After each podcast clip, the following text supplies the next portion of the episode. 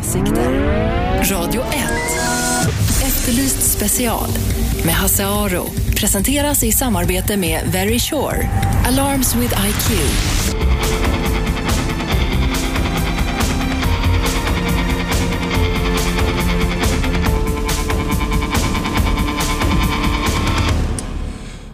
Välkomna till Efterlyst special. Ja, idag kom alltså åtalet i det som kommer att bli en av de mest omfattande rättegångar i svensk rättshistoria. Det handlar om Peter Mangs, eh, den så kallade serieskytten i Malmö. Eh, I 18 månader har han suttit häktad medan polisen har jobbat och nu när åtalet blev offentligt för bara någon halvtimme sedan, lite drygt, så står det klart att eh, Mangs åtalas för tre mord och 12 försök till mord. 12 mordförsök alltså. Plus lite eh, skadegörelse, övergreppsrättssak och andra saker. Eh, Peter Mangs greps ju efter ganska lång tid. Eh, det var ju många skjutningar innan polisen överhuvudtaget eh, satte de här samman. Men från att man då började misstänka att det var en person som låg bakom alltihop så gick det ganska fort innan han greps. Peter Mangs eh, var också en av de två eh, svenskar som eh, Breivik nämnde i sitt anförande som han fick hålla på i Oslo tingsrätt som förebilder eller som bevis på att eh, Breivik inte själv är ensam. Eh, med mig här finns eh, Mikael Ekman, eh, producent för Efterlyst bland annat, eh, aktiv i eh, Expo, föreningen Expo, tidningen Expo. Eh, Det här med att Breivik då eh, uttalade sig om Peter Mangs och såg honom som en förebild eller som en vapenbroder eller hur man nu ska säga det. Hur, hur pass medveten tror du att Peter Mangs är om detta? Om man vänder på det. Det är nog svårt att säga. I det här fallet så är det väldigt många av dem som rör sig i de här miljöerna som är extremt islamofobiska i en rasistisk miljö. Att eh, de jobbar ensam i det här fallet och eh, ofta vill de visa att de har ett större stöd än vad de har. Nu vad man kunnat se vad Mangs har sagt i, och vad som har framkommit i olika artiklar är att han har inte gillat bilden som har blivit förmedlad av honom, att han ska framstå som speciell och, och inåtvänd, utan han vill se sig mer som en humoristisk kille. Så, så någonstans så tror jag att, eh, att han kan uppskatta att han någonstans beskriver i positiva ordalag. För Det finns en viktig skillnad, en avgörande skillnad mellan Breivik och, och Mangs. Det är att Breivik har erkänt gärningarna och liksom gett och han har presenterat någon slags eh, eh, ideologisk överbyggnad till varför han har gjort det här. Men Mangs nekar ju. Ja, och det är svårt att avgöra i ett så här tidigt stadium hur mycket som är ett taktiskt spel. Han har ju inte velat erkänna någonting överhuvudtaget i förhören. Han, det är två skad, fall av skadegörelse som han har tagit på sig, men i övrigt så är han inte särskilt samarbetsvillig överhuvudtaget, medan Breivik ser ju en del av Breiviks handling i de morden han gjorde, hur, hur vulgärt det än låter, var just för att han skulle få uppmärksamheten och kunna få folk att lyssna på hans budskap. Så, så där var en del av det taktiska spelet. Ja, men det är det som jag har sagt här flera gånger. Hans plan, hans plan bestod av två steg. Ett, själva attackerna eh, där han valde då offer som han av olika skäl inte gillar. Men ett, ett syfte var också att attackerna skulle ge honom en plattform för att föra ut sitt budskap och där är han ju nu. Absolut, det är ju något rakt igenom och någonstans så blir det väl att även om Breivik satt, eller även om, Mang satt häktad när eh, Breivik slår till så är det för honom ett bevis att det finns massvis med människor där ute som bara väntar på att aktivt kunna göra som en reaktion. Så det är någonstans också som att för Breivik när han lyfter fram det var för att kunna rättfärdiga hans egna handlingar och visa att det är inte bara jag, jag är inte en ensam galning. Vi är flera som har reagerat och vi måste ta tag i det på en gång. Eh, om vi tittar på åtalet, du har eh, som hastigt ögnat igenom det, jag också. Det står klart att det är tre mord som han är eh, misstänkt för och det har vi ju vetat och så blev det då 12 försök till mord. Och morden är då på Koros Efatian är en, den andra är Tres West Persson och eh, den tredje är Firas al-Sharia. Tre personer som han alltså har mördat. Hur ser bevisningen ut i de här lägena? Mycket handlar om vapnet. Att de kan binda vapnet till honom och just det som morden har begåtts med. Men alltså hela förundersökningen här, den omfattar, så det är 7 500 sidor. Det är 45 pärmar fulla med papper, så det är en enorm förundersökning som innehåller allt ifrån iakttagelser, från tips, det är eh, teknisk bevisning, det är beslagen hemma hos honom och man kan se att det som är lite intressant är att Mangs har, medan han fortfarande var på fri fot, också försöka vilseleda polisen. genom att bland annat själv ringa in och tipsa om andra personer. Så där har vi en teknisk bevisning som visar att det är hans röst som ringer in i det här fallet då också. Just det, det är ett, det är ett, ett band här till exempel i ett av morden då där eh, åklagaren då hävdar att det är Peter Mang som försöker vilseleda, vilseleda polisen genom att tipsa om en annan person som gärningsman. Eh, och den bandet kommer man att spela upp och sen så kommer man då gå igenom en forensisk analys, det vill säga lyssna på det här, analysera för att bevisa att det är Mangs själv på bandet. Mm. Men det, det, det, även om han gör det så är det, det är ingenting som visar att han har mördat någon utan det är ju vapnet här som är, som är det avgörande vad jag förstår. Absolut. Samma vapen vid alla tre tillfällen. Det som jag tror också kommer vara väldigt intressant är om man går tillbaka till varför han har gjort det.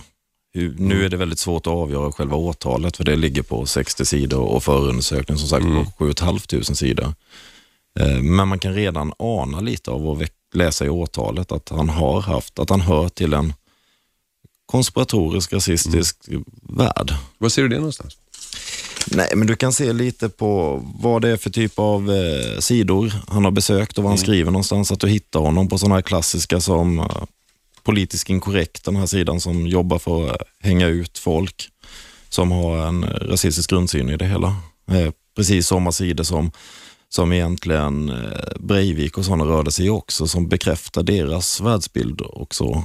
Sen har det också framgått i eh, bland annat artiklar som Sydsvenskan har skrivit att han har besökt mycket möten där det är konspirationsteorier mm. om vilka som egentligen låg bakom 9-11 och liknande. Mm. Så, så, Eh, ni lyssnar alltså på Efterlyst special. Eh, vi pratar om eh, åtalet mot eh, Peter Mangs, serieskytten i Malmö, som lämnades in idag på förmiddagen. 40-åriga Mangs eh, åtalas nu för tre mord, 12 mordförsök och ett antal övriga brott, övergrepp i rättssak, skadegörelse med mera. Och eh, Vi diskuterar här tillsammans, eller jag diskuterar tillsammans med Micke Ekman som är producent för Efterlyst men också aktiv i föreningen Expo och tidningen Expo om Mangs motiv och hur djupt den här politiska övertygelsen egentligen eh, gått. Eh, för att jag menar om, att, om man jämför då med Breivik till exempel så har, hade han ju publicerat sig, han, hans eh, ideologiska uttryck är betydligt tydligare kan man säga än Peter Mangs. har han uttag, Peter Mangs överhuvudtaget publicerat eller sagt någonting som på sätt skulle då visa att han, visa att han tillhör den här extrema gruppen? Det pratar om bland annat citat som han gjort på olika forum och liknande, att han har mm. skrivit ut att i, i vissa filmer ska påvisa att det är judarna som propagerar emot den vita mannen.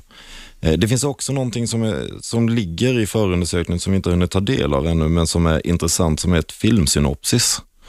Eh, som, eh, som, här står det i själva åtalet till styrkan av viss planering av gärningen. Mm. Och då är det frågan om man jämför med det, om vi drar hårdrar med paralleller också och tittar på Breivik så hade han ju också filmsynopsis eller filmer som han hade lagt ut på Youtube som skulle visa vad han stod och tänkte. Så vi vet ännu inte riktigt hur mycket som kommer fram som, som polisen har hållit i, i, i planeringen och inför åtalet.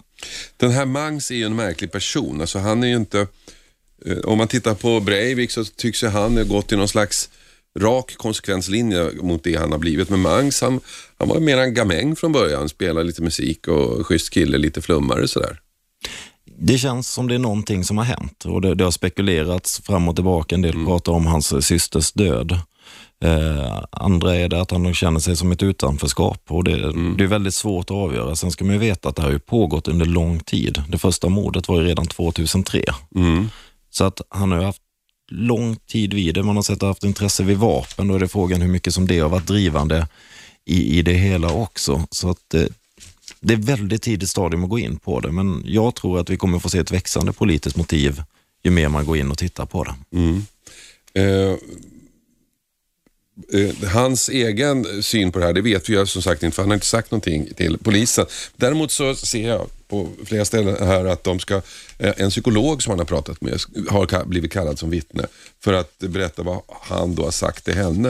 Eh, det är möjligt att eh, det skulle ge någon slags förklaring, vad det nu är som hon har att berätta. Ja, det är oerhört intressant att få veta vad det är som har drivit det. Och det, det, det här är också någonting som väcker diskussioner runt omkring. För att om man ska ta ännu mer historiska paralleller och titta tillbaka på Lasermannen som man ibland har jämförts med också. Där pratar mm. man också om hur mycket samhället runt omkring påverkade. Mm. Att, att man känner att man någonstans har rätten att göra det här, den här desperata mm. handlingen som man kan se i det hela, att man har något form av stöd. Det som, det som är likheten då mellan Lasermannen och Mangs, Lasermannen å ena sidan och Mangs och Breivik å andra sidan, att då i Sverige på, på Lasermannens tid diskuterades invandring väldigt mycket och Ny Demokrati hade kommit in i riksdagen, att det var en miljö i vilken det här diskuterades. Och, sen, och samma sak då med, med Mangs, med, med, med, med eh, Sverigedemokraterna. Absolut, det, det har blivit en hårdare klimat, debattklimat i de här frågorna. Det sägs mycket mer och eh, och någonstans är det att självklart så, så, så om man tittar på Breivik, alltså de åsikterna som han framförde är tyvärr inte särskilt unika Nej. när det gäller med hans syn på, på muslimer med, med invandringen. Men det, det är hans handlande som gör att han skiljer sig från de stora hela, de mm. faktiskt hundratusentals människor som stöder eh, tankarna som många av de här bär på. Om man tittar då, för du, du vet att det, det, här är du djupt engagerad i. Om man nu ser då uh, Mangs som en del av en rasistisk högerextremistisk rörelse, som ett, som ett yttrande utifrån den. Hur ser det ut i Europa med högerextremismen? Hur stor är den? den man får en känsla att den växer lavinartat. Efter helgens val så, så är det oerhört skrämmande. Det, för mig så kommer det ändå som en chock som jobbar med det om vi ser på Grekland till exempel, mm. att vi har ett nazistparti som blir invalt mm. i parlamentet, som hamnar på närmare 7 procent. Någonstans trodde man att nazisten skulle vara död mm. efter 45. Och nu är det ett sånt starkt stöd som gör att det här pumpas in. Och sen har vi flera ytterlighetsgrupper som inte är direkta nazister, men som för en rasistisk politik. Mm. Och där har vi ett hårdare klimat. Det har vi sett växa fram nu under hela 80 och 90-talet och nu känns det som det blomstrar ut med en väldig fart. Så har du Ungern. Ungern har vi. Där har vi ett parti som MEP som är oerhört radikalt som pratar om att man ska sätta romer i arbetsläger, att man ska ta, förbereda sig för en invasion från Israel. Mm. Där man öppet håller på att sälja man kamp på, mötes, på mötena de har. Så att det, det är oroväckande, det är jätteoroväckande det som sker runt omkring.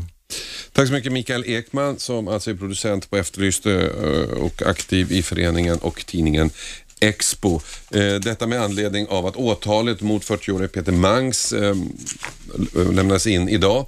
Åtalet eh, eh, där han alltså anklagas för tre mord och tolv mordförsök i Malmö. Vi får anledning att återkomma till det här eh, i eh, veckan.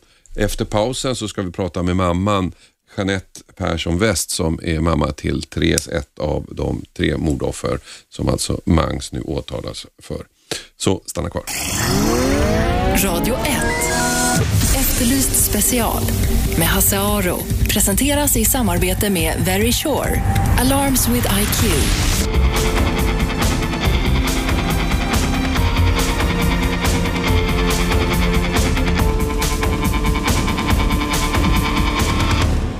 Välkomna tillbaka, Efterlyst special. Vi pratar om serieskytten i Malmö, Peter Mangs. Idag eh, väcker, väcker åklagaren åtal mot honom, lämnade in åtalet i förmiddags och det visade sig att Mangs åtalas för tre mord och tolv mordförsök plus en del annat som övergrepp i rättssak, eh, skadegörelse med mera.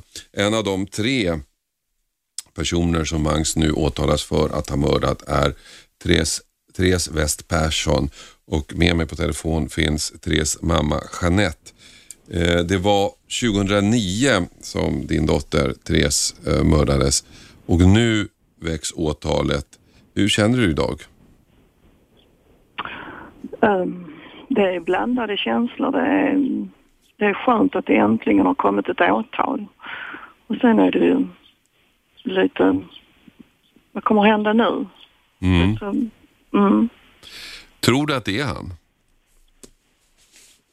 Jag vet inte. Det är inte min sak att bedöma det. Nej.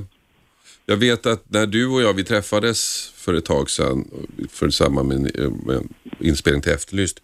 Då, då, det var innan Mangs greps, man började, man började diskutera i termerna. Mm. Eh, och nu fick du veta att, eh, att han kanske var, att, han, att han är den som har gjort det här och att det är ett led i en större grej han höll på med. Hur fick du reda på det?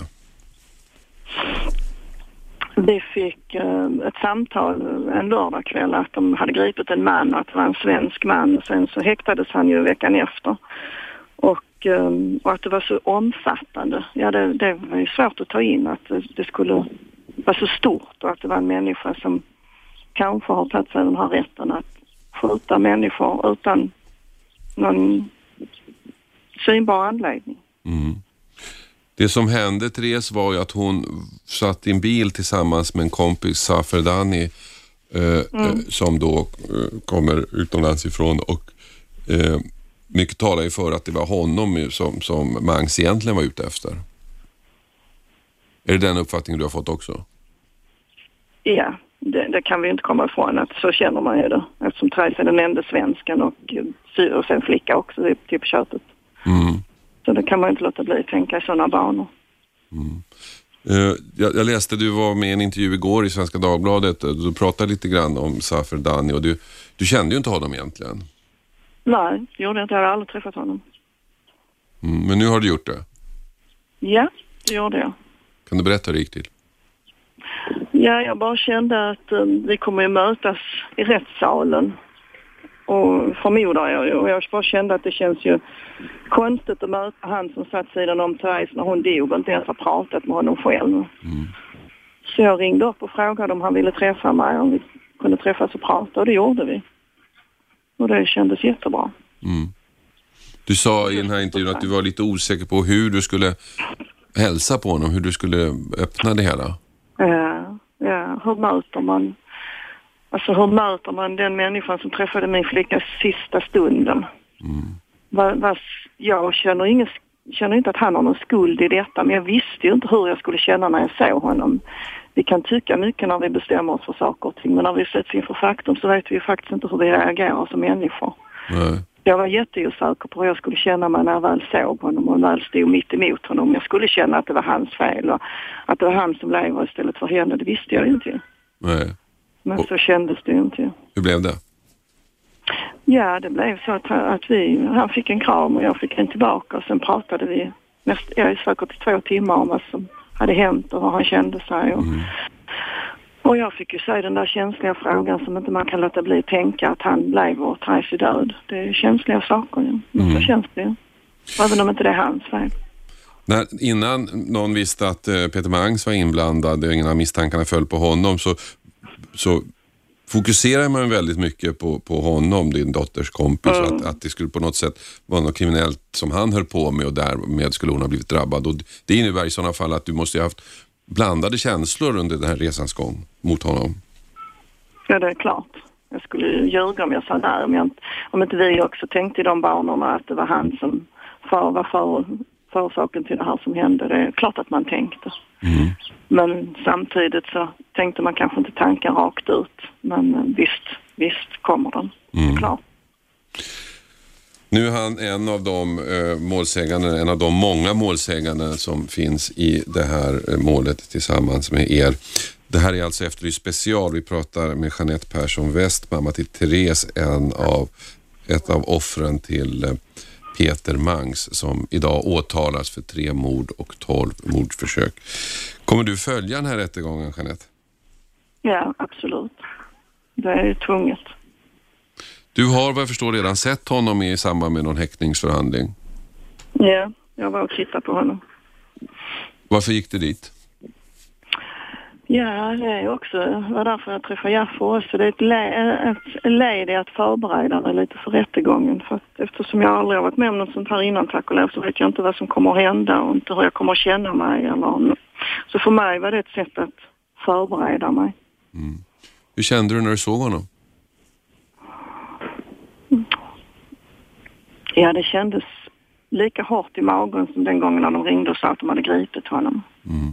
För han kan ju faktiskt både gå och stå och sitta och röra sig och klia sig i huvudet. Och mm. Det var jättejobbigt att se. Mm. Det var jätte, jättejobbigt. Och du har sagt också att du vill att han ska erkänna? Ja, det är oerhört viktigt. Nu är ju bevisningen mot honom ganska stark. Mm, det är den. Men du vill ändå ha ett erkännande? Ja, det vill jag. För bevisningen är ju samhällets sätt att visa att han har gjort fel ju. Men erkännandet är ju hans sätt att visa att han faktiskt gjorde fel. Mm. Tror du att det kommer ett erkännande? Tror du att det kommer ett erkännande? Jag hoppas. Jag hoppas för allas er skull.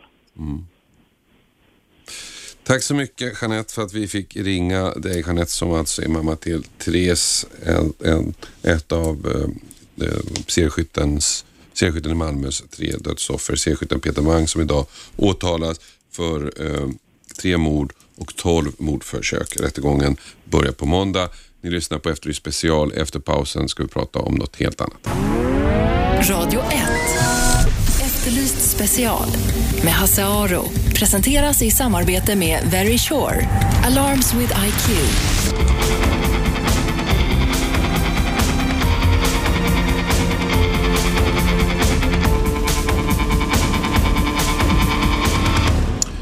Efterlyst special, Radio 1. Ja, vi älskar åsikter och nu tror jag att det kommer att bli mycket åsikter. Vi ska diskutera en väldigt het potatis i Stockholm, studentflak. Studentflak eh, behöver man kanske inte förklara vad det är, men det är alltså när, man, när ungdomar som tar studenten eh, hyr en lastbil och så står de på flaket och dansar till en stor discoanläggning.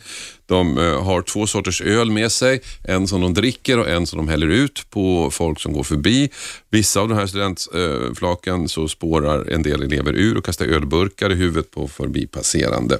Det här har objektivt sett skapat en hel del reaktion, eh, irritation i, Stockholms, eh, i Stockholms trafiken. Det är omöjligt att ta sig fram när de här studentflaken åker och de ska alla då åka på samma, samma sträcka. Å andra sidan så kan en del, jag tycka att men låt ungarna ha lite kul, de tar studenten en gång i livet och det här, det här flaket består faktiskt inte av fulla ungdomar. Det är ett flak fullastat av livsglädje och det tycker jag man kan ta in i beräkningen.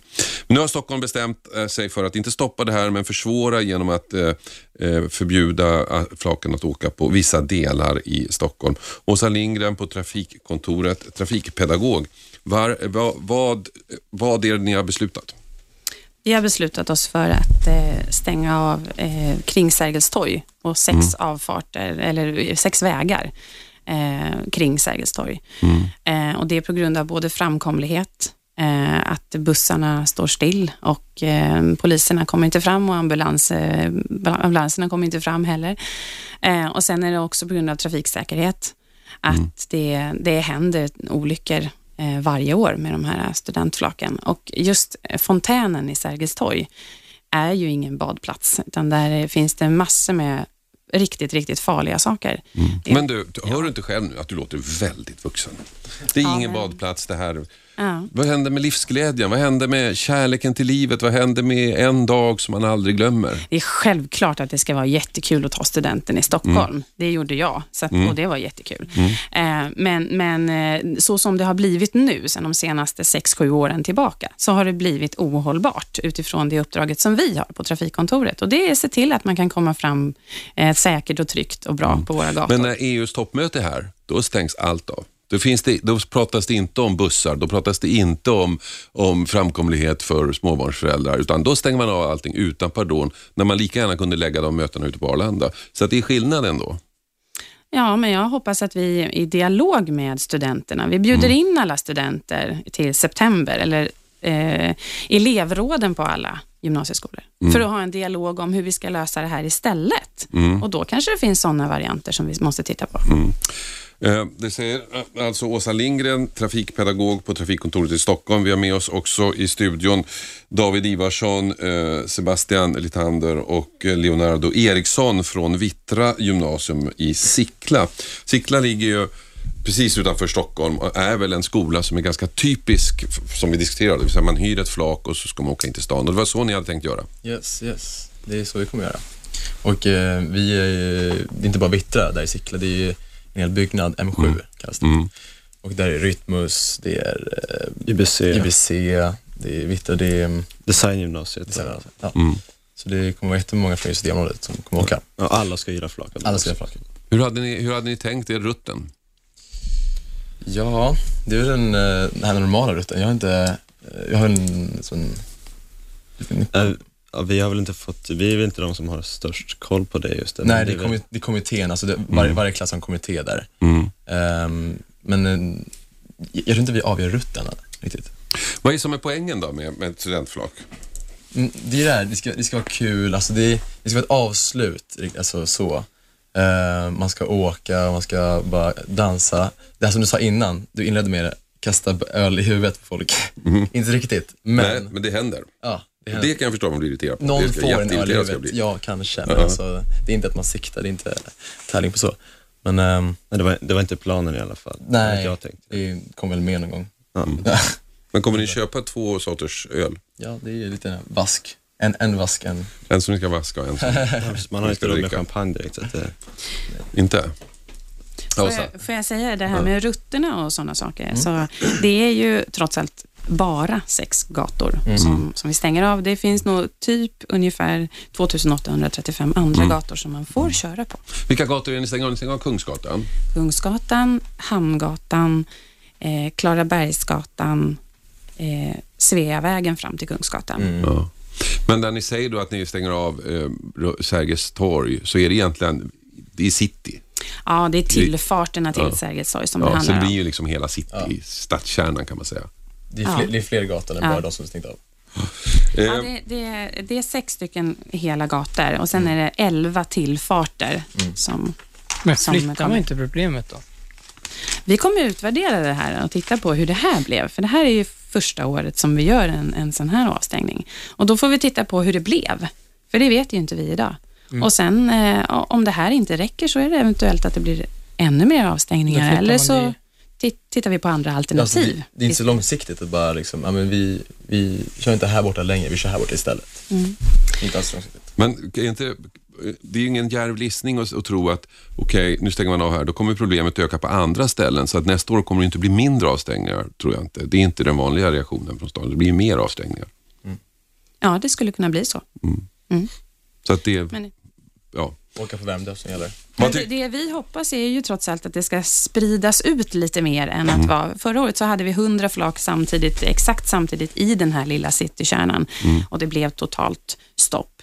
Eh, så att vi hoppas väl på att det här ska göra att man sprider ut studentflaken lite mer i stan och kanske också, ni är, ju- är ju väldigt centralt eh, ni hör ju till innerstan om man säger så, Sickla. Men sen finns det ju de som åker väldigt långt ifrån för att komma Men in. har ni aldrig tänkt på, det är klart ni inte har, att göra tvärtom? Spärra av stan för alla andra. Göra en liten Rio-karneval. Två dagar. Det finns andra alternativ som vi gärna vill diskutera med studenterna. Ett gående studenttåg genom stan där vi stänger av några gator. Det, det, det finns andra lösningar som vi absolut vill titta på, som, som kanske inte skapar samma problem.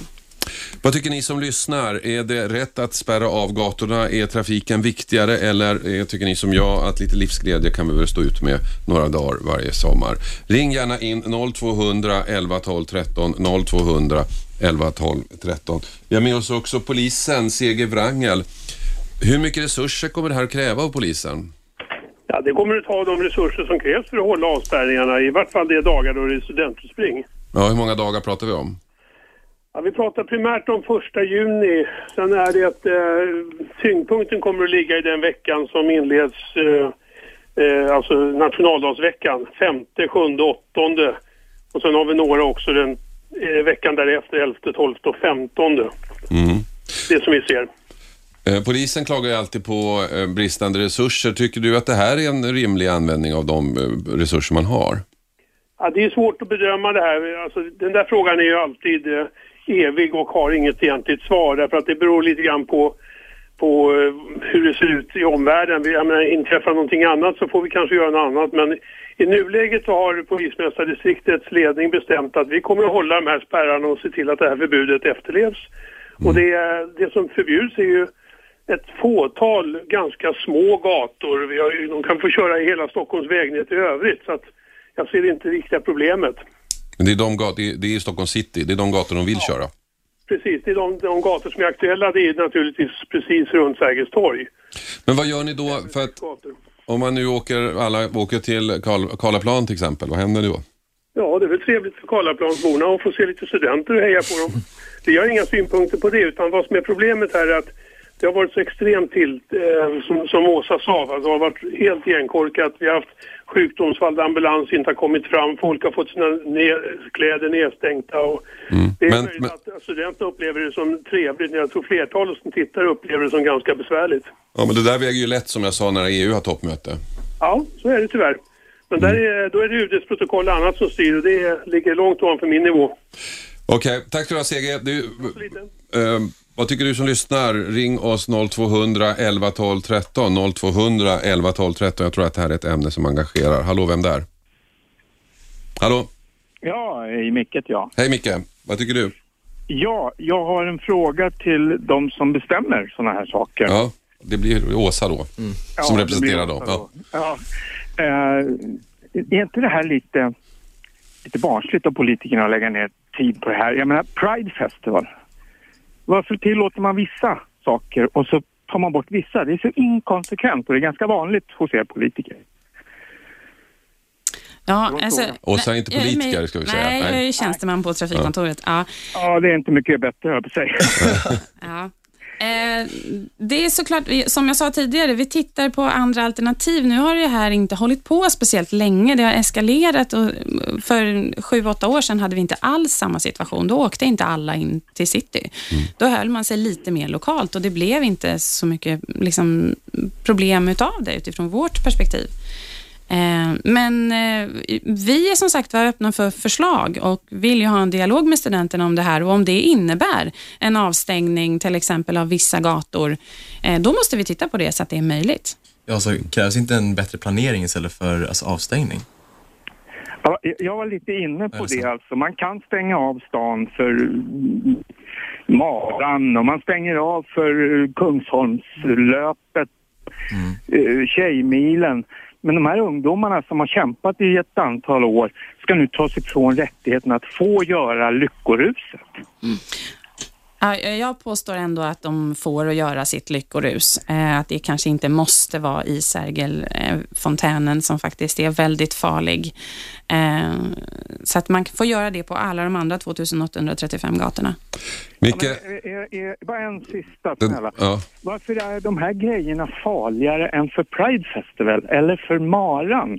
Alltså det är inte konsekvent. Och det är därför tror jag många ungdomar undrar, varför?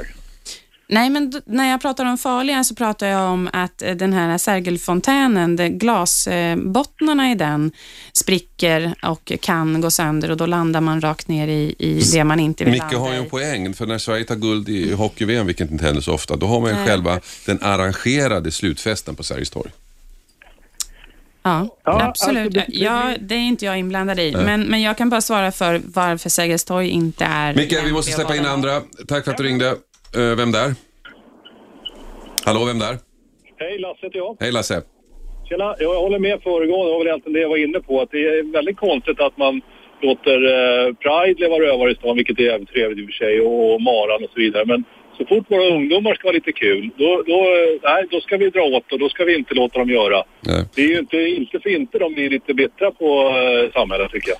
Vet du vad jag tror också Lasse? En, en sak att det är de här som klagar, det är de som hör av sig till politikerna. Jag tror att politikerna möjligen har missbedömt stämningsläget. Mm. Så kan det mycket väl vara. Det, det, där har du verkligen bra poäng faktiskt. Jag, jag jobbar mycket i stan, hantverkare, åker runt. De där dagarna när det är det där, det är ju bara att anpassa sig lite. Man håller sig därifrån eller så får man väl åka kommunalt eller någonting. Det är väl inte hela världen. Det är ju bara roligt liksom. Man vet ju, vet ju själv hur, hur det var på den tiden. Nu åt man inte flak då. Men alltså det är en stor händelse och det, alltså det måste upp med blicken politikerna och förstå att det här är ju, ge ungdomarna en snyting redan i starten i livet bara för att de, de får inte men andra får.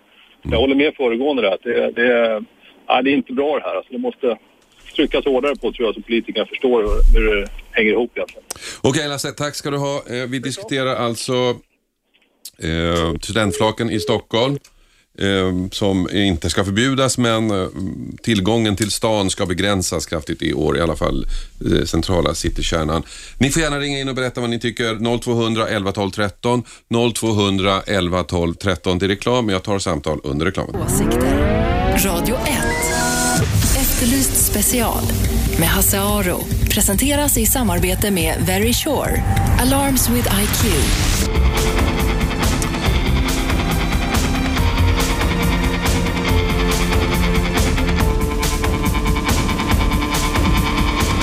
Välkomna tillbaka till Efterlyst special. Vi diskuterar studentvagnar, studentflak i Stockholm. Detta med anledning av att eh, politikerna och polisen i Stockholm har beslutat spärra av delar av innerstaden, i huvudsak gatorna som leder till Sergels torg. Där ska man inte få åka studentflak längre. Med i studion finns Åsa Lindgren, trafikpedagog på Trafikkontoret i Stockholm. Vi har också med mig tre stycken elever, David Ivarsson, Sebastian Litander och Leonardo Eriksson från Vittra gymnasium i Sickla som nu får lägga om sina planer när det gäller studentflak. Men ni får också ringa in 0200 11 12 13. Vad tycker ni? 0200 11 12 13. Jag uppmanar också Thomas, du ringde, jag råkar koppla bort dig, ring igen. Och medan vi väntar på dig så hör vi vad Madeleine tycker. Hej, Hej. som sagt, jag heter Madeleine Simonetti och eh, de senaste 13 åren så har jag jobbat på Sveavägen. Ja. Och det finns ingenting som är så glädjehöjande som alla flak som drar förbi och det är bara glada, positiva ungdomar som ja, sprider glädje som du sa. Ja. Eh, en fundering som jag har är att skulle man inte kunna samla det så att man kanske har fokuserat en, två dagar då studenterna får åka med sina flak in i stan istället för att sprida ut det som de har gjort nu över nästan två veckor. Just Mm. för, på grund av avspärrningarna. Ja, vi var lite inne på det här som en idé att istället för att spärra av för studenterna, spärra av för alla andra under några dagar Ja, så får de, får de hela stan. Så Ja. kan man ju åka härifrån om man inte tycker det är roligt. Ja men precis. Istället för att det, det, folk går och är sura på gatorna och ambulanserna kommer inte fram och, och så, så tänkte jag då vet ambulanserna det, då kan de ta andra vägar eller man kan hitta andra lösningar. Tack för det Madeleine. Ska vi höra här. Vem där? Vem där? Ja, Lena. Hej Lena, vad tycker du? Eh, jag tycker att eh, själv ska de få åka omkring och tjoa och simma och så, men de behöver ju nödvändigtvis inte åka just till Sergels torg. Kan man inte åka ut på Gärdet eller någonting och ordna något roligt där för dem med ja, en simbassäng om de nu absolut måste bada. Det, fin det finns en på Gärdet faktiskt.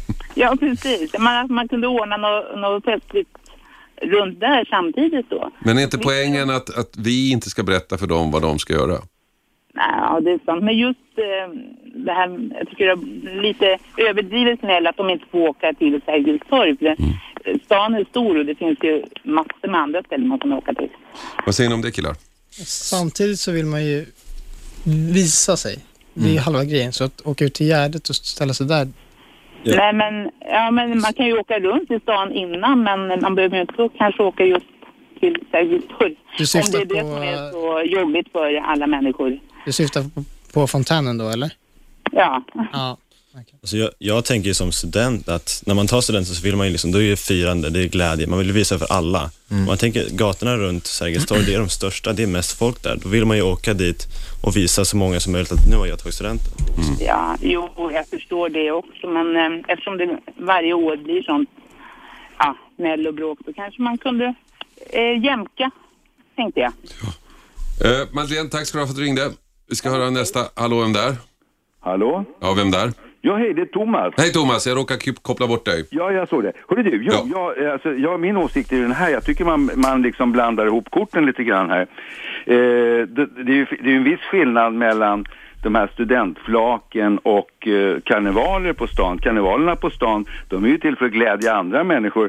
De här eh, eh, studentflaken, de för ju bara ett jävla liv och framför allt tutar så att det slår lock för öronen på, på folk som går där va. Och, och så här, jag tycker det är mycket konstigt alltså att man jämför det. Ja, alltså grejen, om du tänker Pride, då är det ju deras stolthet som är i fokus och inte andras glädje. Hörru du, jag tror det är väldigt många människor utav de här homofoba som, eh, som har glädje utav eh, den, den här, eh, deras festival. Så att det tycker jag, tror jag nog är lite snett ute. Men sprida glädje, det sa ju de här innan att det gjorde vi. De som jobbar där i närheten. Ja, de som har ringt in också. Så. Ja, ja, det finns ju naturligtvis de som tycker så också, men det är ju upp till dem. Men jag tycker alltså att det är ett sabla liv. Jag, jag, jag, jag, jag, det är inte så att jag vill förbjuda, det, det är inte så. Men mitt in i stan och trafiken står helt stilla och de här bilarna, ena efter den andra, tutar. Och en lastbilstuta är ju inte som en vanlig biltuta, de är ju krafter, de är gjorda för att eh, fungera ute på landet. Va? Men du Thomas, Ja. Eh, alltså vi som är vuxna, att, att ta studenten, det är ju nästan den största dagen i ens liv faktiskt. Ja, visst. Och, och, de, och jag, har ju, jag har ju två barn som har gjort de här flakturerna och va, båda gångerna så ser man tårökt hur de åker iväg från skolgården och de är så jävla glada. Ja, de är så otroligt jag har lyckliga. 38, han har också... Ja, han- och här, han- där och då står livet stilla och allt är möjligt. Sen vet ju vi vuxna att sen går det åt helvete ändå. Men där och då är det möjligt allting. Kan vi inte bjussa på det några dagar? Eh, ja, men jag tycker faktiskt inte att man ska... Du, de trampar ju sönder den här fontänen varje år. Va? Och det kostar, jag vet en sån här ruta kostar 70 000 har jag för mig va? Eh, och eh, jag vet inte varför man precis måste vara där, där det är som mest trafikerat och smala gator där, där de här tutorna ekar något så grymt. Va? Alltså jag tänker att bygg stadiga rutor. Det är, traditioner är till för att göras nya av. Vadå sa du? Gör stadigare rutor. Det, Ja, man ska göra nya traditioner liksom. Man får bygga om fontänen så den håller för lite firande. Ja. Tack Thomas. Det ringer så sjutton. Jag ska höra vad andra tycker. Eh, vem där? Eh, Sam heter jag. Hej Sami, vad tycker du? Jag tycker ju självklart grabbarna ska få fira. Fan, jag kommer ihåg själv när jag var i den åldern och, och eh, firade när jag tog studenten. När var det? Ja, det var... Uff, jäklar, det är en tio år sedan. Mm. Ja, och- Åkte du flak då?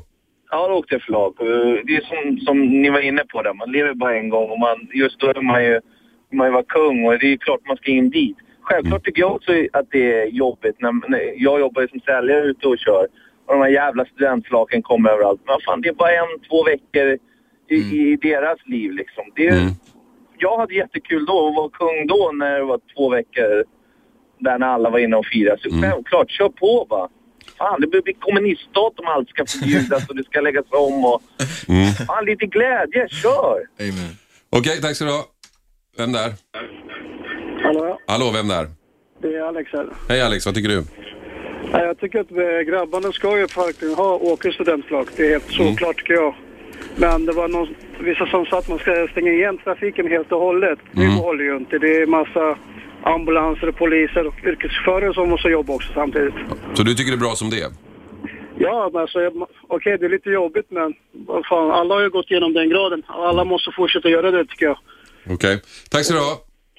Det var sista samtalet. Vår programtid börjar närma sig slut. Åsa Lindgren, eh, de flesta som har ringt in tycker att studenterna ska få åka. Är du, är du förvånad över den reaktionen? Nej, inte alls. För jag kan tänka mig att de som ringer till er, det är sådana som är missnöjda förstås. Ja, det är det. Är det. Absolut. Ja, så är det. Vi får in en hel del klagomål om Ni det. kanske inte ja. har liksom, opinionsläget klart för er.